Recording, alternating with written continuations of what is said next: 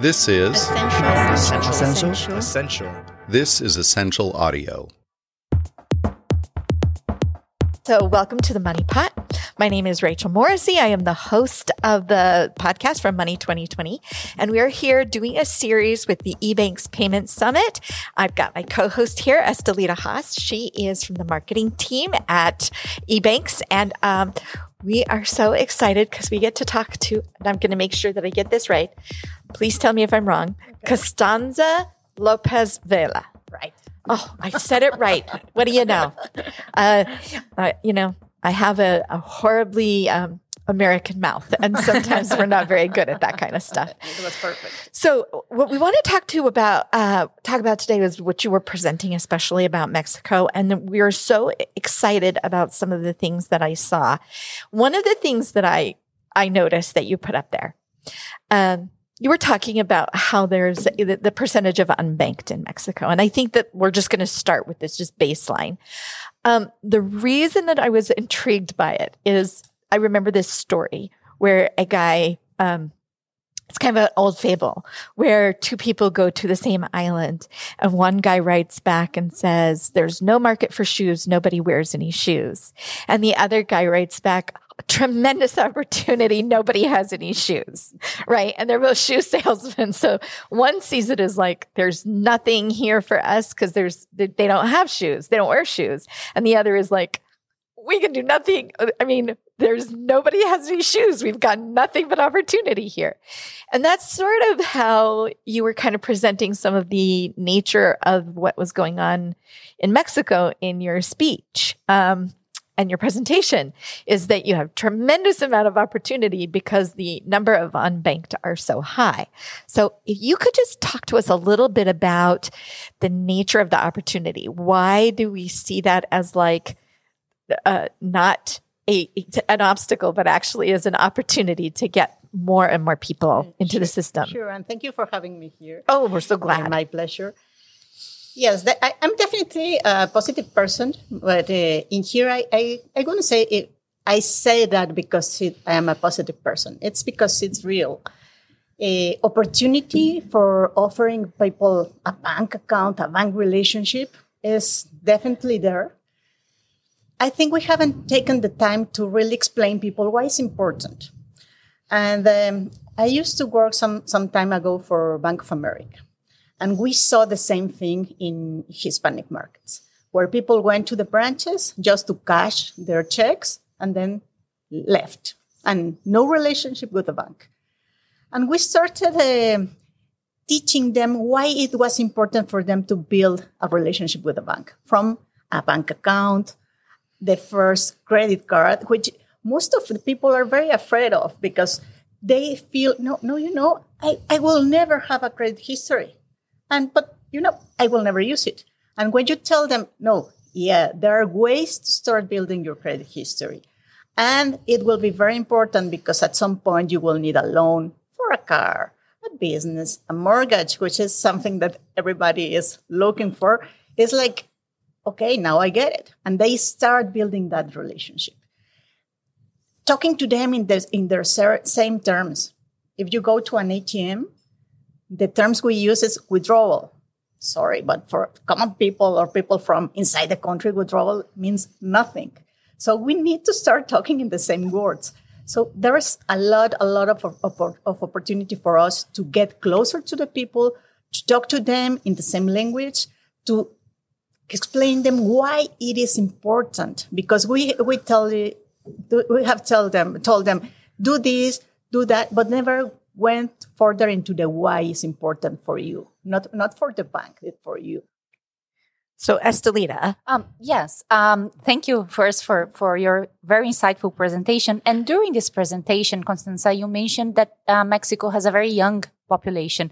I was wondering if you see the new generation, the Gen Z consumers, as an opportunity as well for changing the relationship of Mexicans with the bank sector, because you mentioned there's also an issue of trust in financial institutions. How do you see this new generation positioning themselves towards banks? Do you think it's a different position? I think they will be able to trust banks, but we banks need to evolve. We need to position ourselves in a different way. We need to listen to consumers a lot more. Sometimes the past history about complaints and frauds haven't been solved in a good way or in a fast way. And a lot of people, it's like, I don't want to hear about banks anymore. And when payment facilitators, aggregators, neobanks are coming into the country with a different speech, with the force of being very close to customers, like through social media, which is very important because now you can send me a WhatsApp with a request. If I do not respond to you, you will be all over the media saying, okay, you're not solving my problem. And that, in a way, is helping us because they feel they have the power to communicate. So there's an opportunity and also within education. I have a 20-year-old daughter, and she opened her first bank account. And for sure, she didn't understood any of the terms of it. So she forgot to keep some balance in there. Nothing happened for months. At some point, I deposited some money in the account, and then the bank charged the fees. And she was super, super angry, saying, this is unbelievable. They robbed me. What happened? And I told you, okay, do you keep the minimum balance? No. Okay. But they never charged me before, and I was in zero. Yeah, they couldn't charge you because you were in zero. But that's something that we really need to go and explain to people. And I work with my different teams, with the credit card teams, the debit card teams, very close to go for educational sessions with the universities, with the schools, and that will help us a lot. So the financial education piece is interesting here, especially with the younger generation. But what I'm wondering about is this whole notion of the way that you charge, you can't charge the fees because there's nothing in there. As soon as we put money in there, of course they charge the back fees, right?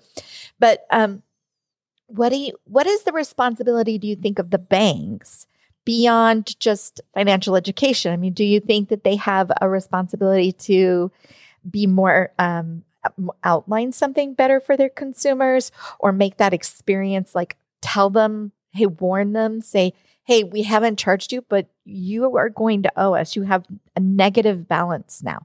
Because, she had a zero balance, but she didn't really have a zero balance, right? She had a negative balance because she hadn't kept the minimum. And she didn't even understand that because nothing reflected that, evidently, in what she was doing. So what is the responsibility of the banks as they're dealing with the customers this way? We're definitely responsible for a better communication. And we need to make usage of the digital tools we have now to send the right messages to consumers and let them know, just remember, this is your minimum balance. You are under balance. You might be charged a fee. And continue educate and educate. And be really, really clear on the requirements. Sometimes an issue that we are always facing is we want to sell more. And we work with third parties that call customers all the time, and they promise you everything. But then reality is other. So quality of sales is also a responsibility we need to work on. And in addition to the financial education and the communication, what are you planning in terms of products and services that meet their needs, especially in terms of digital payments? For example, we know that Mexico will have an immense jump in the number of internet users in the upcoming years. So what is Banorte, for example, planning in terms of products and services for this new generation to entice new customers? Well, we are actually launching a digital bank as well. And both in the digital bank and the traditional bank we are using digital tools. Like our mobile banking is used a lot. We have been adding new features in there. For example, in Mexico, you can still see some checks, but you don't want to go to the branch. So you can scan the check on your mobile app and deposit it electronically without presenting the check at that branch. We do have a chatbot. In our case, it's called Maya. It's a woman for the bank. And you can start interacting with Maya. And we are learning from customer questions, and we are trying to solve questions and solve requirements faster. For our merchants, we usually go offer them a point of sale, an ATM, but we left and good luck with the operation. And sometimes the communication was done by phone. And sometimes that's not the easiest way to do it. Now we have a special communication tool for them to be online. We can have in their smart POSs both ways communication. So they can tell me, signal is not working very well. I need additional paper if they still print the vouchers. But I can also tell them, there's a special campaign this month. Remember, all your customers will have double points within 3 days, for example. So it's all about the communication, I would say, and these digital tools are helping us a lot. So, as the deputy managing director for acquiring business, so what is the focus for you at Banorte? When you are talking about acquiring business, there's lots of different ways that we think about that, especially in the U.S. market where banks are, we have so many banks. So there's this really stiff competition, not just for retail market, but also for the business market, right? Small business market. So when you are looking at who or what kind of accounts you're trying to acquire, Where is your focus? And is it different for the digital bank than it is the traditional bank? I could say Banorte have been focused on the e-commerce for the past, 5 years, which was very good news for the pandemic. Our volumes grew a lot. But didn't take good care of small merchants. So we make a pause in there. Now we are coming back to go for small and medium merchants. And what we are trying to do is to move them away from manual operations, from paper operations, to really help them to become digital. From the opening of an account, becoming a merchant of ours, to really play on a marketplace. We have launched a marketplace especially for our merchants, where we combine the opportunity we got from our card holders, because we have a lot of visits to our site, and then we offer them a marketplace with our merchants. So helping them to sell more, but in a digital way. And if they don't know how to start with a marketplace, we help them to build their marketplace, to put their products in there, to manage some inventory, some data, and that's something that has been very important for them, because at some point, the tools, the aggregators and payment facilitators offer to them, for example, for restaurants to order, pre-order, for retailers, inventory management, we didn't have available. Now we do. And further to that, we are putting together the opportunity of cross-selling with our cardholders. So that's something that we are interested in. Yeah, I think for a long time when we think about e-commerce, we've always been the people that sell us stuff through the internet. In the U.S., here too, but it's at Amazon, right? Amazon is the e-commerce giant. And that's what e-commerce is people who sell to us and have no storefronts or anything like that. But with small merchants, a lot of their stuff is either brick and mortar or even smaller than that, or solopreneurs, as we like to call them, these kind of single business owners. And so getting them involved in e-commerce is how do you communicate with them about the nature of why they should be shifting to an e-commerce mindset and adopting these kinds of tools? How do you lower the bar of entry so that they are comfortable with it and they go, oh, I understand this? Because the advantage of cash, there's many disadvantages to cash, but the advantage of cash is most people kind of get it. It's been around a really long time. It's an old technology and people understand it. So how do you think about that with them? I think it's been a matter of education. We mainly distribute our products through branches. So there's still communication, human communication. Mm-hmm. And then offering them simple solutions. For example, during the pandemic, we launched the payment link. Because giving your card data to someone, sometimes in Mexico, we are not very trustful. Not from banks, not from everyone. So giving you card information, it's no. I'd rather do in cash, no card information. And with a payment link, you don't have to give your card information to anyone. And for the small merchant, you just click, send a link. The consumer fills the information and the payment is done. And we're also launching tap on phone, which will be, you won't need a POS and you won't need a terminal. You will use your own phone. You will tap the card on the phone and you will receive the payment. So it has to be easy. Mm-hmm. If it's not easy, it wouldn't work. So we're focusing on that.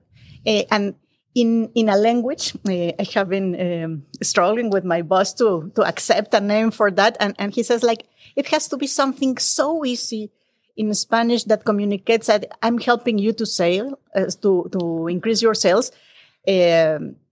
Because they have to get it. It's nothing difficult on behind. Just sell more, for example.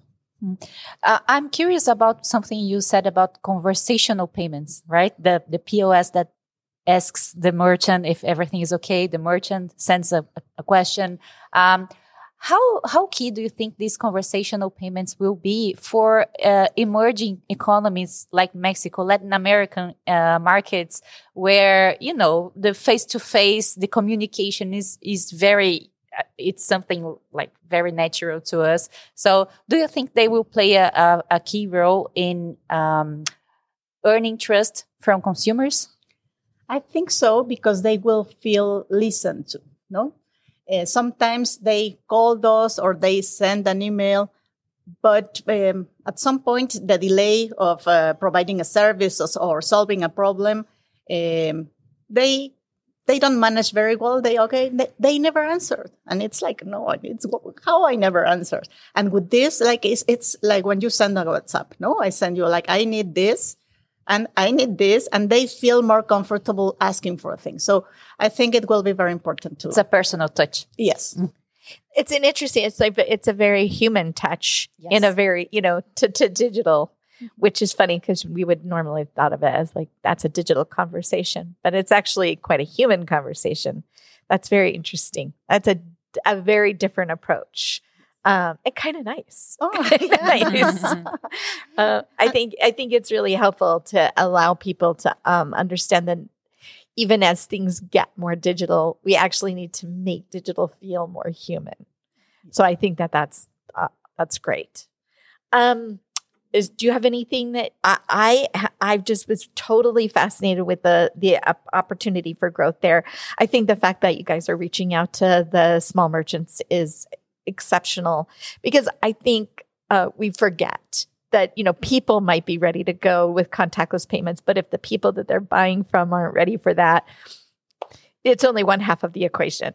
So I really appreciate you coming on the show, and I really am grateful that you were able to do this, and I hope you've had some fun, Estelita. Next time I'm going to make you lead so I talk less. Anyway, for all of our listeners, thank you so much for listening. This is it for this episode of The Money Pot. We hope that you will join us again for this entire series that we're doing with the EBANX Summit. And we, if you would like to give us any feedback, please write us at podcast@money2020.com. We will try to get back to you as soon as possible.